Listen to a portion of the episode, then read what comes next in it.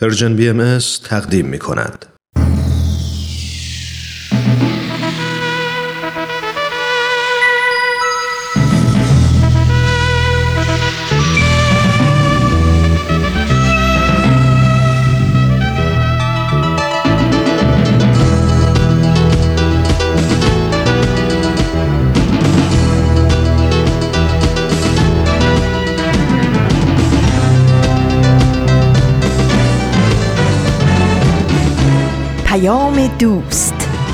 برنامه ای برای تفاهم و پیوند دلها.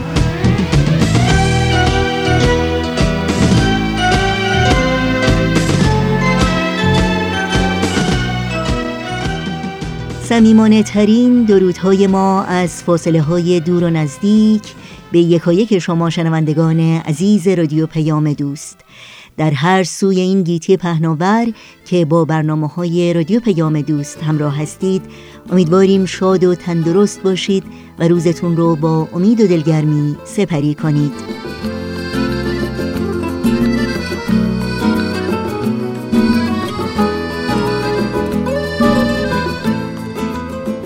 نوشین هستم و همراه با همکارانم میزبان این پیام دوست.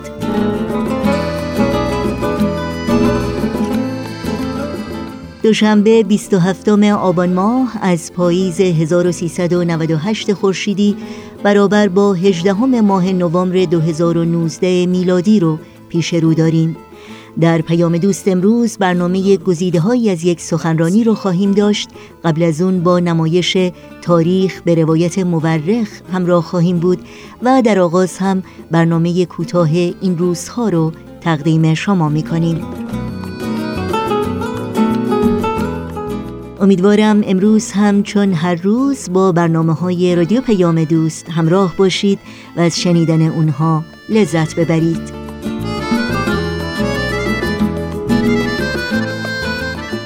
تماس با ما رو هم برقرار نگه دارید و نظرها و پیشنهادها، پرسشها و انتقادهایی که در مورد برنامه ها دارید مطرح کنید و مطمئن باشید که تا حد امکان اونها رو در برنامه ها انکاس میدیم.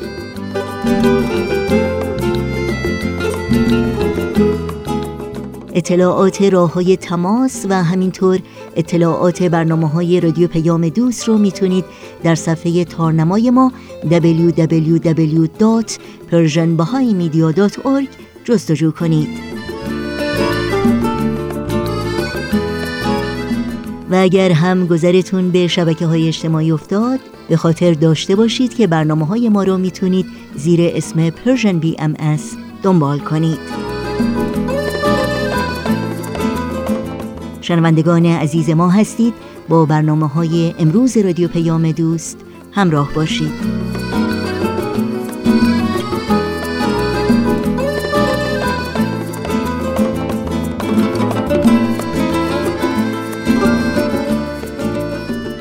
ما این روزهای امروز تأملی است در مورد اصل عدالت و تأمین ثروت و رفاه اجتماعی و نقش خانواده به خصوص جوانان در رفع بیعدالتی اقتصادی.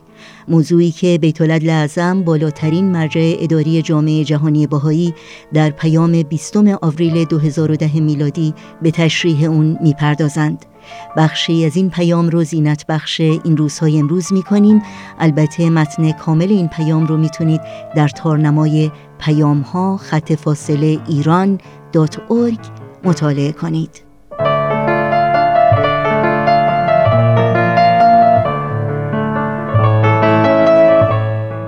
جهان بشری در چنگ قوای تخریب کننده و زیانآور گرفتار و مبتلاست.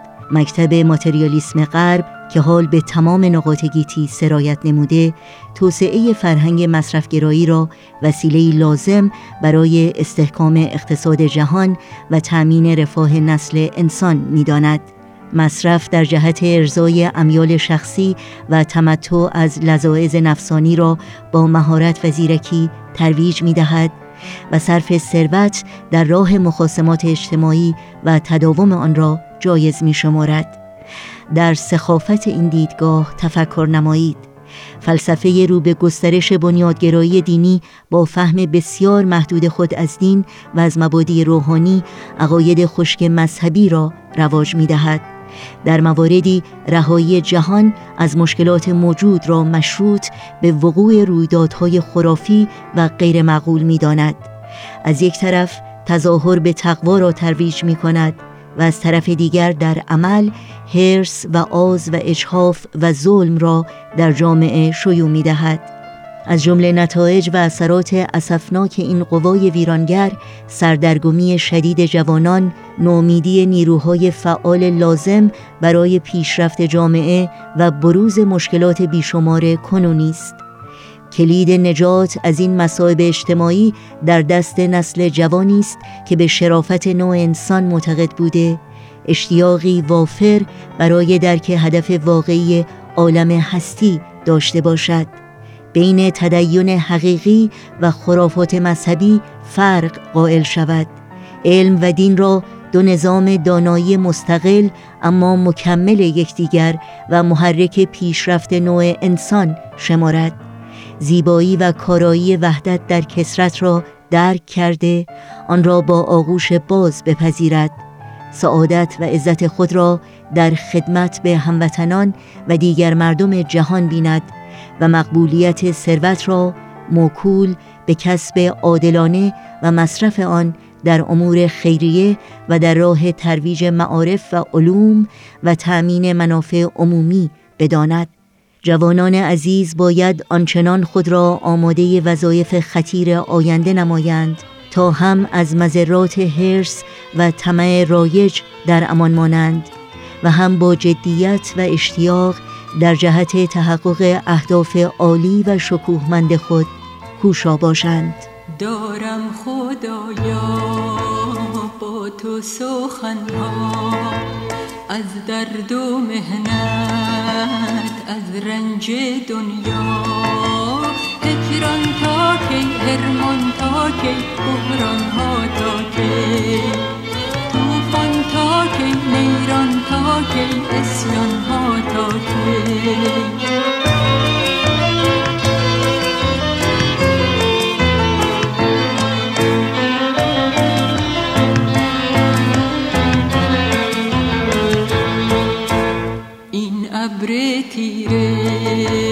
آخر خدایا کی می گریزد از سحن دنیا. ظلمت تا کی مهنت تا کی قفلت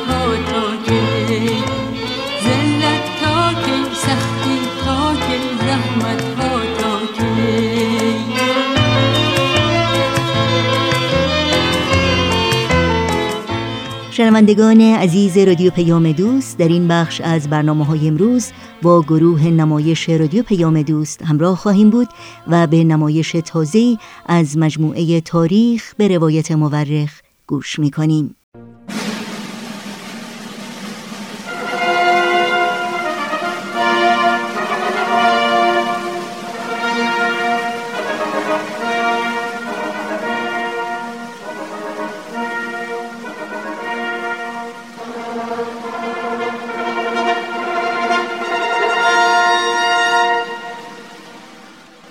تاریخ به روایت مورخ. من کتاب تاریخ نبیل رو از ترنم دوستم گرفتم که بخونم. این کتاب یه قسمت از تاریخ ایرانه که تا حالا نشنیده بودم. کتابو که باز کردم خود نبیل که اونو نوشته شروع کرد با من حرف زدن. خیلی عجیب بود. ولی خیلی هم برام جالب بود. این تاریخ یه بخش از کاری از گروه نمایش رادیو پیام دوست. تهیه کننده و کارگردان امیر یزدانی. فصل دوم.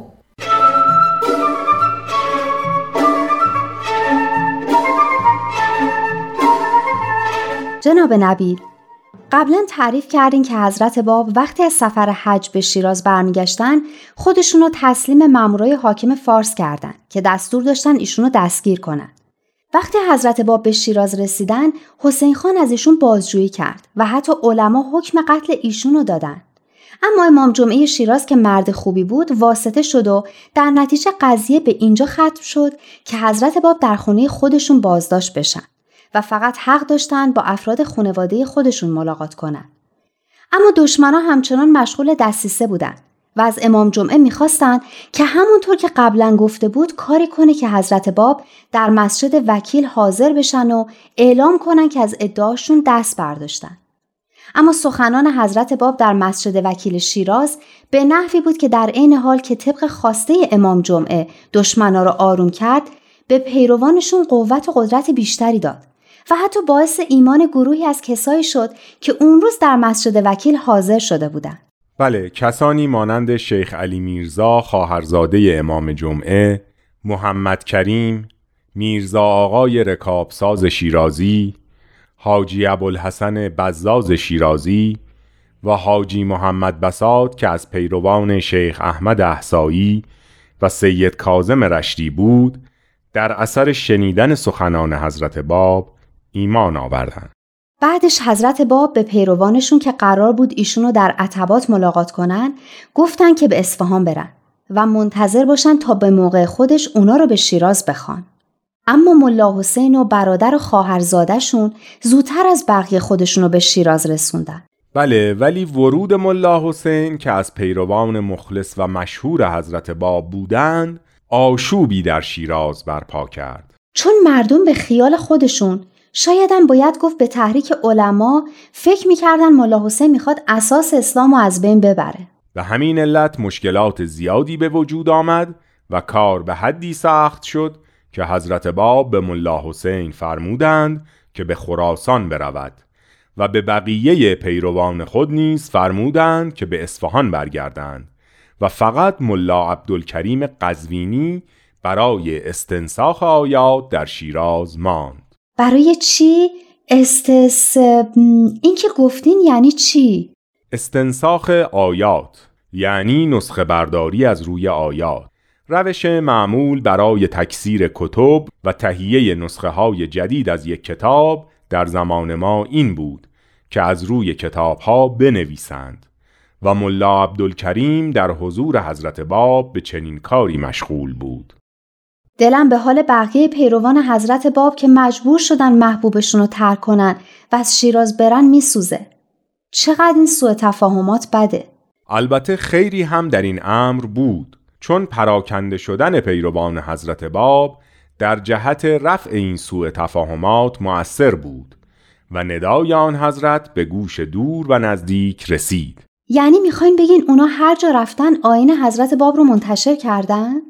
بله وقتی پیروان حضرت باب درباره برحق بودن آین ایشان دلیل می آوردند و آیات قرآن و علاماتی را که در مورد ظهور قائم در احادیث بود برای مردم توضیح می‌دادند سبب تعجب آنها می‌شد و مردم را از هر طبقه ای که بودند به جستجو و بحث و تحقیق وادار می کرد تا جایی که خبر قیام حضرت باب و پیروان ایشان حتی به گوش سلطان ایران هم رسید و او هم در صدد تحقیق برآمد.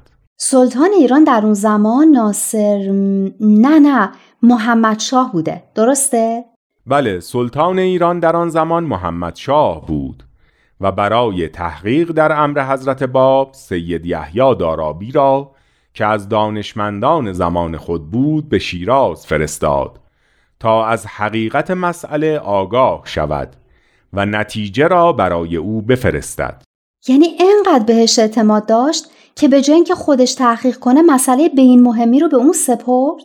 بله شاه بی نهایت به سید یحیی دارابی اعتماد داشت او هم شخص گمنامی نبود شهرت او در بین مردم و احترامش به اندازه ای بود که وقتی وارد مجلسی می‌شد و شروع به صحبت می کرد دیگر کسی لب از لب نمی گشود. خب حالا بقیهش رو بگیم سید یحیی در آن روزها ساکن تهران و مهمان میرزا لطفعلی پیش خدمت شاه بود.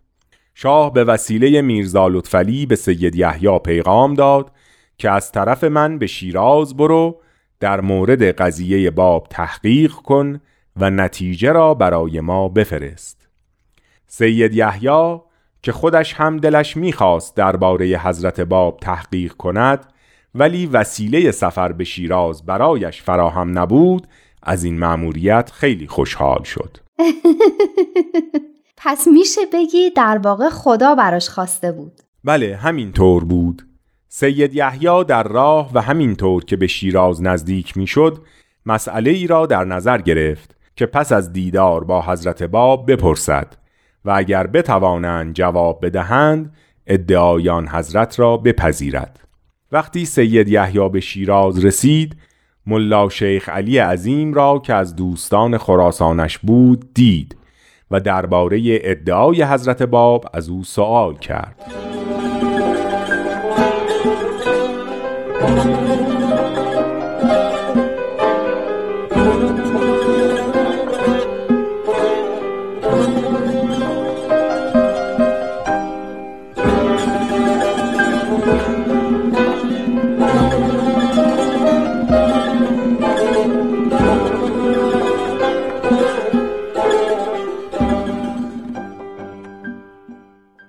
ملا شیخ علی عظیم.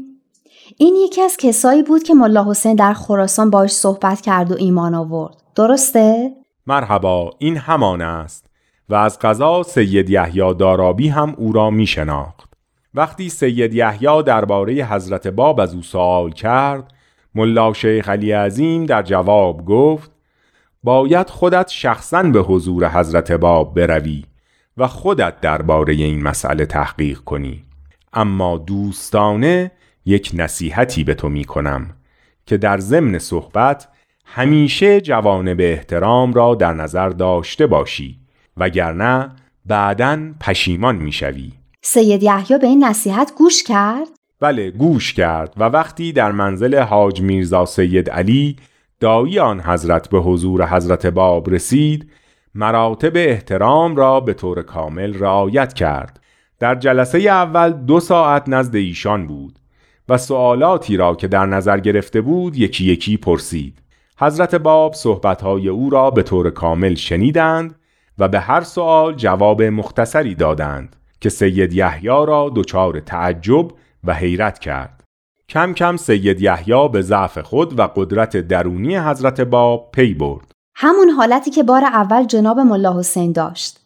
همون که از حضرت باب سوال می‌پرسید و کم کم متوجه عظمت ایشون شد. مرحبا. اما این جریان در مورد سید دارابی بیشتر طول کشید. وقتی جلسه اول تمام شد و می‌خواست برود گفت ان الله در جلسه بعد بقیه سوالات خودم را عرض خواهم کرد و بحث را تمام خواهم کرد. وقتی که سید یحیی از منزل دایی حضرت باب بیرون آمد عظیم را دید و جریان را تعریف کرد و گفت من هر چه توانستم رو کردم اما آن بزرگوار با بیانی ساده و کوتاه همه سوالات مرا جواب دادند و مشکلات مرا حل کردند و من خودم را در مقابلشان حقیر و ناچیز دیدم و به همین دلیل زودتر از حضورشان مرخص شدم یعنی به حضرت باب ایمان نیاورد؟ نه هنوز در جلسه دوم طوری خوف سراپای سید دارابی را گرفت که هر چرا می‌خواست بپرسد فراموش کرد و به ناچار سوالات دیگری را مطرح نمود حضرت باب در نهایت زیبایی و رسایی و اختصار سوالاتی را که او فراموش کرده بود جواب دادند و سید یحیی تازه وقتی حضرت باب جواب می‌دادند آن سوالات را یکی یکی به یاد می آورد. سید یحیی بعدها تعریف کرده که از دیدن این مطلب جدید حالت عجیبی به من دست داد. مثل این بود که در خواب سنگینی فرو رفته باشم و با جواب هر مسئله‌ای که میشنیدم تازه از خواب بیدار می شدم. از یک طرف حیرت کرده بودم. از طرف دیگر فکر می کردم شاید این مسئله تصادفی باشد. خیلی پریشان بودم. دیگر نتوانستم بنشینم. و بی اختیار برخواستم و اجازه مرخصی خواستم. جالبه که بازم شک داشته. بله دیگر هنوز قلبش مطمئن نشده بود. سید یحیی تعریف کرده که پس از اینکه از نزد حضرت باب بیرون آمدم شیخ عظیم را دیدم. وقتی قضیه و صحبت مرا درباره تصادفی بودن آن شنید ابروان خود را در هم کشید و گفت ای کاش آن مدرسه هایی که من و تو در آن درس خواندیم خراب می‌شد و ای کاش من و تو هرگز به مدرسه نمی رفتیم تا امروز به سبب کم عقلی و غرور جاهلانه ای که از آن مدرسه ها به ما رسیده از فضل الهی محروم نمی ماندیم. بهتر آن است که به خدا پناه ببری و قلبا از او بخواهی تا انقطاع و توجهی به تو ببخشد و به فضل و رحمت خود تو را از این شک و حیرت برهاند. فکر کنم شیخ عظیم از دستش عصبانی شده بوده. اگر هم اینطور بوده بیدلیل نبوده.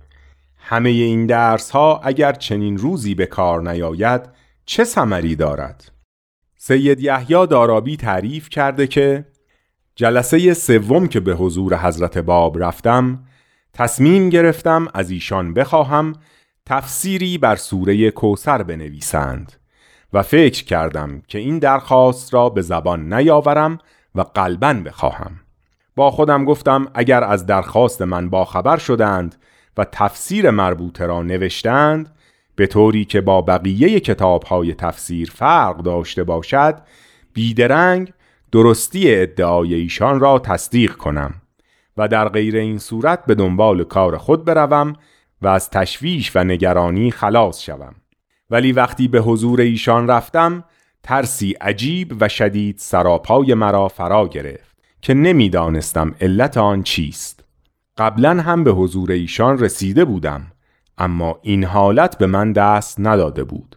سر تا پا می لرزیدم به طوری که نمی توانستم ایستم وقتی حضرت باب مرا در آن حالت دیدند از جا برخواستند دست مرا گرفتند و پهلوی خود نشانده و فرمودند هرچه می‌خواهی بخواه.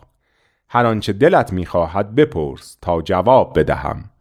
من مثل بچه ای که نتواند حرف بزند و چیزی متوجه نشود حیرت زده و بی حرکت نشسته بودم. حضرت باب لبخندی زدند و به صورت من نگاه کرده و فرمودند اگر سوره کوسر را برای تو تفسیر کنم دیگر نخواهی گفت سحر است و به درستی رسالت من اعتراف خواهی کرد؟ چقدر جالب. حضرت باب همون چیزی رو فرمودن که سید یحیی پیش خودش فکر کرده بود درخواست کنه. حالا دیگه سید یحیی می‌خواست چی بگه؟ سید یحیی تعریف کرده که با شنیدن این سخن گریه شدیدی به من دست داد. هرچه خواستم چیزی بگویم نشد. فقط توانستم این آیه قرآن را بخوانم که خدایا ما بر خودمان ظلم کردیم و اگر ما را نبخشی از زیانکاران خواهیم بود. قبل از اینکه شما بپرسی این آیه 24 است از سوره اعراف. ممنون. دیگه می‌دونین می‌خوام چی بپرسم ها؟ بسیار هم خوب است. چون دقیق هستید و برای همین هم مطالب را خوب متوجه می‌شوید. خب بعدش چی شد؟ حضرت باب از دایشان قلم و کاغذ خواستند و به تفسیر سوره کوسر مشغول شدند. سید یحیی تعریف کرده که من هیچ وقت آن منظره عجیب را فراموش نمی کنم که چطور آیات با سرعتی حیرت آور و مانند سیل از نوک قلمش جاری بود و چطور با صوتی لطیف و آوازی ظریف آن آیات را زمزمه می‌فرمودند تا غروب آفتاب آیات بدون مکس و توقف نازل می‌شد. یعنی بدون اینکه آب یا غذایی بخورن؟ بله بدون آب و غذا این حالت ادامه داشت تا به هنگام غروب آفتاب که تفسیر سوره کوسر تمام شد آن موقع حضرت باب قلم را بر زمین گذاشتند و فرمودند چای بیاورند و بعد شروع به تلاوت آیات نازله کردند و با صوت زیبایی مشغول تلاوت آیات شدند سید یحیی چی کار می‌کرده؟ سید یحیی تعریف کرده که قلب من به شدت می تپید. مثل دیوانه ها بودم. زرافت لحن مبارک سوز و گدازی در من ایجاد کرده بود که نمی توانم توصیف کنم. از بلندی مطالب و از درخشش جواهرات گرانبهایی که در گنجینه آن آیات بود نزدیک بود دیوانه شوم. سه مرتبه نزدیک بود بیهوش شوم. اما هر بار آن حضرت گلاب به صورت من پاشیدند و من قوت گرفتم و توانستم به بقیه آیات گوش بدهم. پس از اینکه تلاوت تفسیر سوره کوسر تمام شد حضرت باب برخواستند که تشریف ببرند و به داییشان فرمودند جناب سید یحیی و ملا عبدالکریم قزوینی مهمان شما هستند. از آنها پذیرایی کنید تا تفسیر سوره کوسر را که اکنون نازل شد استنساخ کنند و بعد با کمال دقت با اصل نسخه مقابله نمایند. ملا عبدالکریم قزوینی کی بود؟ آهان ببخشید همون که شیراز پیش حضرت باب مونده بود تا از روی کتابا بنویسه و نسخه تازه درست کنه. همون استنساخ.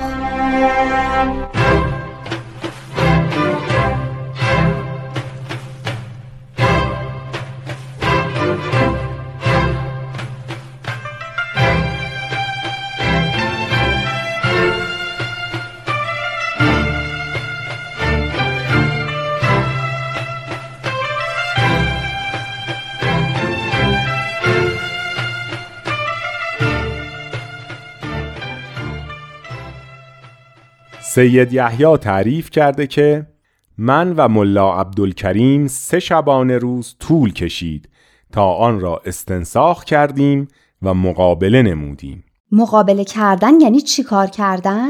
مقابله یعنی اینکه نسخه جدید را با قبلی مقایسه کنند که اشتباهی پیش نیامده باشد و عین خودش باشد یعنی تفسیری رو که حضرت باب فقط در ظرف چند ساعت نازل کرده بودن و نوشته بودن اونا که می‌خواستن از روش بنویسن سه روز کارشون طول کشید؟ بله حق دارید تعجب کنید سرعت نزول آیات اینطور بود سید یحیی تعریف کرده که من و ملا عبدالکریم درباره احادیثی که در این تفسیر ذکر شده تحقیق کامل کردیم و همه آنها بی نهایت محکم و معتبر بودند. من از مشاهده این مطلب به اطمینان رسیدم. به طوری که اگر جمیع قوای عالم جمع می شدند نمی توانستند ایمان و اطمینان مرا از بین ببرند یا کم کنند. پس بالاخره ایمان آورد. ایمان آورد. آن هم چه ایمانی. بعدها به سرگذشت سید یحیی دارابی برمیگردیم. و شرح جانبازی و دلاوری های او را تعریف می کنیم. محمد شاه چی؟ حالا که نتیجه تحقیق معلوم شده بود و سید یحیی ایمان آورده بود لابد برگشت تا بر حق بودن ادعای حضرت بابا به محمد شاه خبر بده درسته؟ همه را برایتان می‌گویم سید یحیی تعریف کرده که وقتی وارد شیراز شدم مهمان حسین خان حاکم فارس بودم پیش خودم فکر کردم که مدتی است غرق آیات الهی هستم و به منزل حسین خان نرفتم. ممکن است این مسئله باعث شک و یا خشم او بشود. این بود که از سید میرزا علی دایی حضرت باب و ملا عبدالکریم قزوینی خداحافظی کردم و به منزل حسین خان رفتم. حسین خان تا مرا دید شروع به بحث و تحقیق کرد که ببیند آیا ملاقات سید باب در من اثر کرده یا نه. من فهمیدم منظورش چیست و به او جواب دادم هیچ کس جز خداوند نمی‌تواند قلب سید یحیی را منقلب کند چون فقط خداوند به این کار تواناست و بس زیرا او مقلب القلوب است.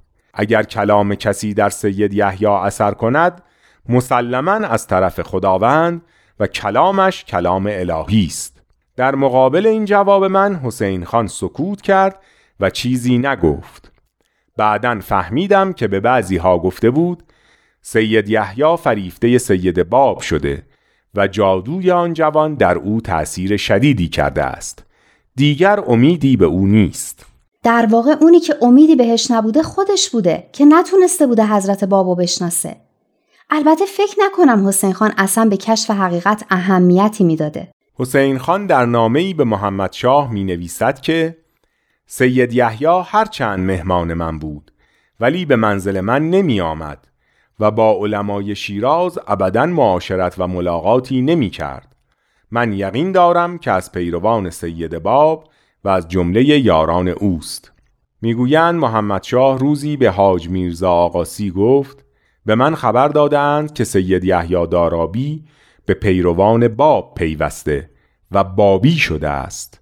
اگر اینطور باشد امر سید باب نمی‌تواند بدون اهمیت باشد. باید شخصا در ادعای او تحقیق کنیم. چه جالب! پس محمد شاه هم یه تکونی می‌خوره. بله و در جواب نامه حسین خان می نویسد رتبه سید یحیی بسیار عالی و درجه او متعالی است زیرا از خاندان نبوت و دارای علم و کمال و فضل و اطلاعات کامل است افراد رعیت را سزاوار نیست که درباره این سید جلیل سخنی بگویند زیرا سید یحیی هیچ وقت برخلاف مصالح مملکت سخنی نمی‌گوید و به مطالبی که سبب ذلت و حقارت دین مبین اسلام باشد معتقد نمی شود. بیچاره حسین خان که می‌خواسته خوشخدمتی کنه و خودشو پیش شاه جا کنه و همچین جوابی نصیبش میشه.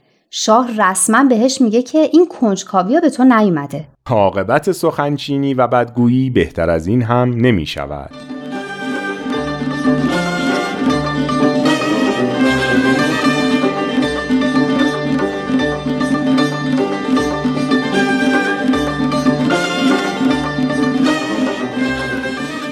امیدوارم از همراهی با نمایش این هفته تاریخ به روایت مورخ لذت بردید در این روز زیبای پاییزی با قطعه موسیقی با رادیو پیام دوست همراه بمونید چون برنامه های این دوشنبه ما همچنان ادامه خواهد داشت. باز تو از کوچه ما گذشتی. باز کمی دور این خانه گشتی.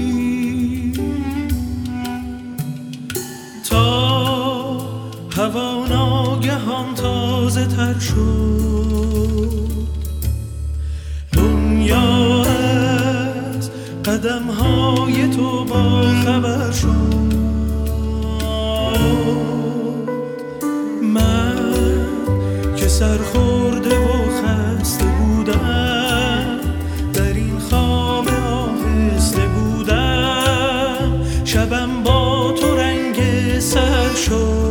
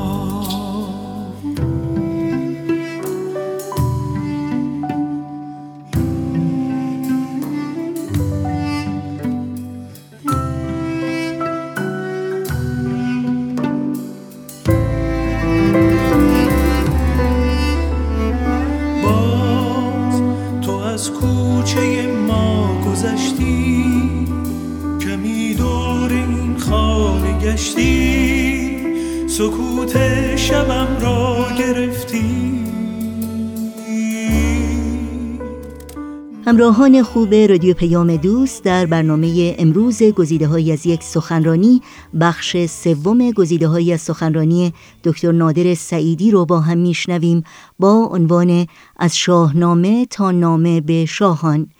دکتر نادر سعیدی نویسنده استاد جامعه شناسی و محقق برجسته ایرانی هستند و این سخنرانی رو در 28 مین کنفرانس سالانه انجمن دوستداران فرهنگ ایرانی ارائه کردند شما رو به شنیدن این برنامه دعوت می کنم.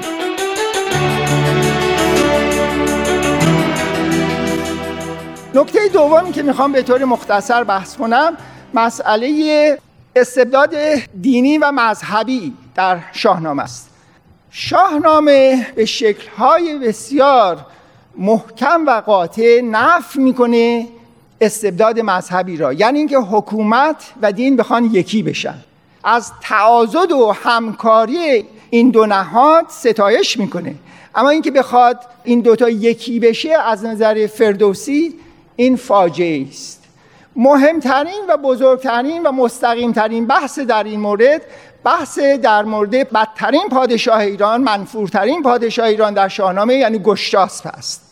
گشتاس و به همراه پسرش که دلاور بزرگی است اسفندیار اینها در مقابل رستم قرار می‌گیرند برای فهم این مسئله باید اشاره کنم که از نظر شاهنامه گشتاس ایمان میاره به حضرت زرتشت و حالا می‌خواد که جهاد کنه و با زور جنگ و شمشیر آین زرتشت را نه تنها در ایران بلکه در سرتاسر جهان تحمیل کنه و البته دلاوری اسفندیار هم که او هم بسیار معتقد بوده به کار گرفته میشه. به هند و به روم و به همه جا لشکرکشی میشه برای این کار. به خاطر این جنگ های مذهبی بوده که البته توران و ایران که رقبای طولانی هستن درگیر میشن در یک جنگ خونین و گشتاس در این جنگ ها در حال شکست و کشته شدن بوده که خواهش می‌کنه التماس می‌کنه که پسر دلاورش اسفندیار به کمک او بشتابه و در جلوی سپاهیان قول میده که اگر اسفندیار پیروز شد تاج و تخت را به او خواهد سپرد.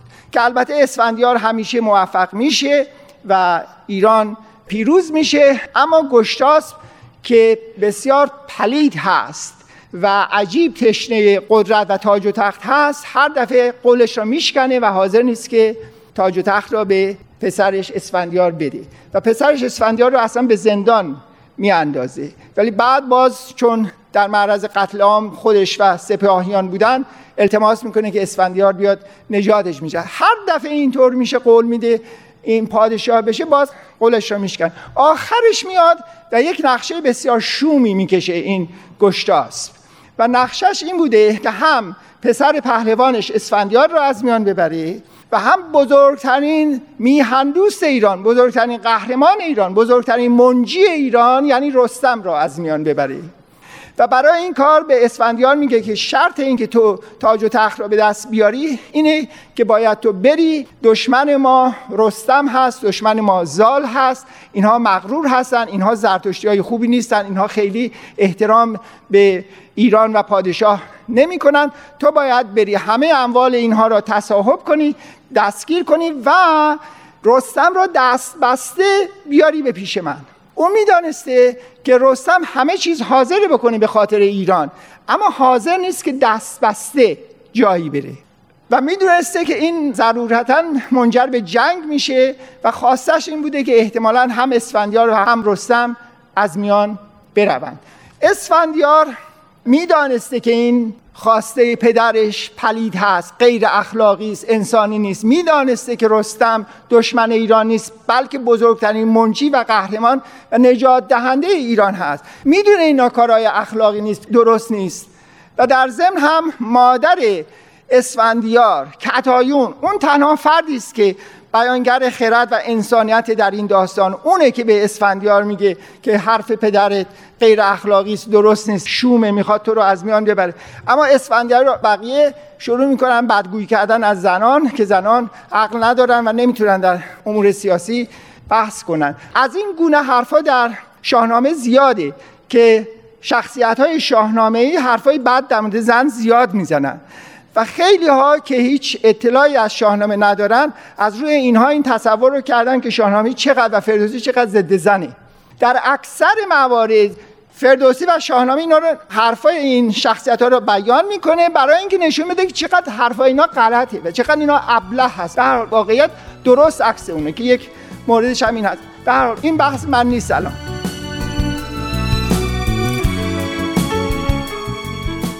این صدا صدای رادیو پیام دوست و شما شنونده برنامه گزیده های از یک سخنرانی هستید که بعد از لحظات موسیقی ادامه اون رو با هم خواهیم شنید.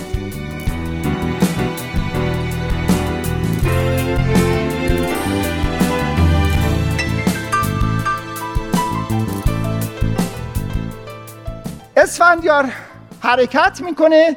که این کارشون رو انجام بده اسفندیار آدم پلیدی نیست دلاوری قهرمان. اما جوانه و مانند پدرش تشنه قدرت. و نتیجه این مسئله این میشه چون می‌دانسته که این کار نادرستی است. برای همین به خاطر این عشق به قدرت میاد و دست به تحریف مذهب می‌زنه. و میاد و میگه که چون من زرتشتی هستم آین زرتشت میگه که حرف شاه را باید بیچون و چرا اطاعت کرد. حرف خداست. و بنابراین من چاره ای ندارم. کاری که من می‌کنم وظیفه دینی و اخلاقیم هست. این خیلی مهم هست کسانی که دست به شمشیر می‌برند تا اینکه از طریق زور و سیاست یعنی دین را حمایت کنند و حکومت را یکی می‌کنن همیشه این دین میشه تبدیل میشه به ابزاری برای قدرت. قدرت شخصی. و البته برای این کار لازمش اینه که خود دین را هم دست به تحریف بزنند. خود دین را هم از درون از ریشه واژگون کنن ممسوخش کنن و این کاری است که اسفندیار اینجا در مورد آینه زرتوش می‌کنه. آینه زرتوش همش پیکار با بدی و پلیدی است.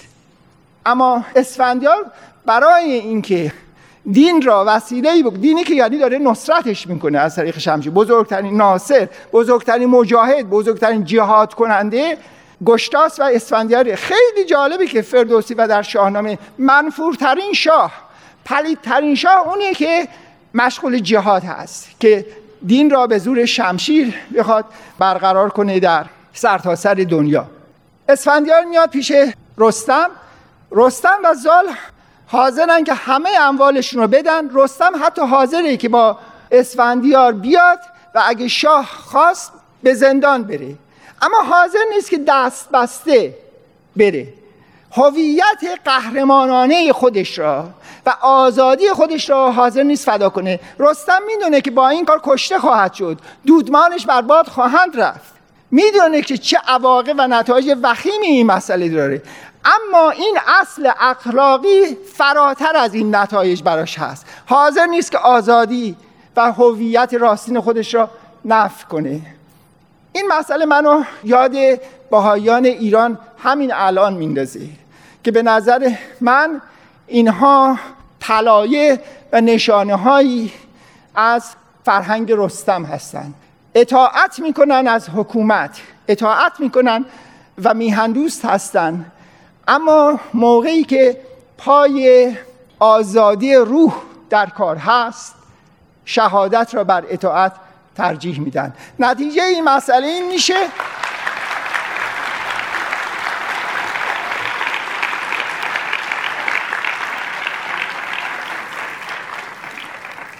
که جنگ در می‌گیره میان اسفندیار و رستم. اسفندیار کشته میشه بالمعال و در نتیجه بعدا پسر اسفندیار که بهمن هست وقتی پادشاه میشه دیگه بزرگترین دشمن ایران میشه رستم و زال.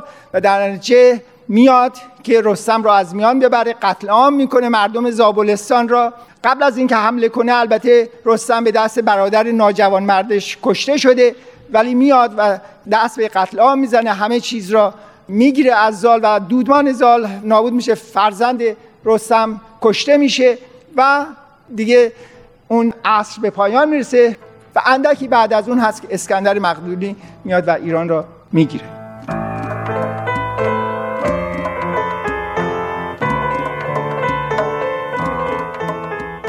و برای شنیدن بخش بعدی گزیده های از سخنرانی دکتر نادر سعیدی از شما دعوت می کنم در پیام دوست هفته آینده همین روز و همین ساعت با رادیو پیام دوست همراه باشید.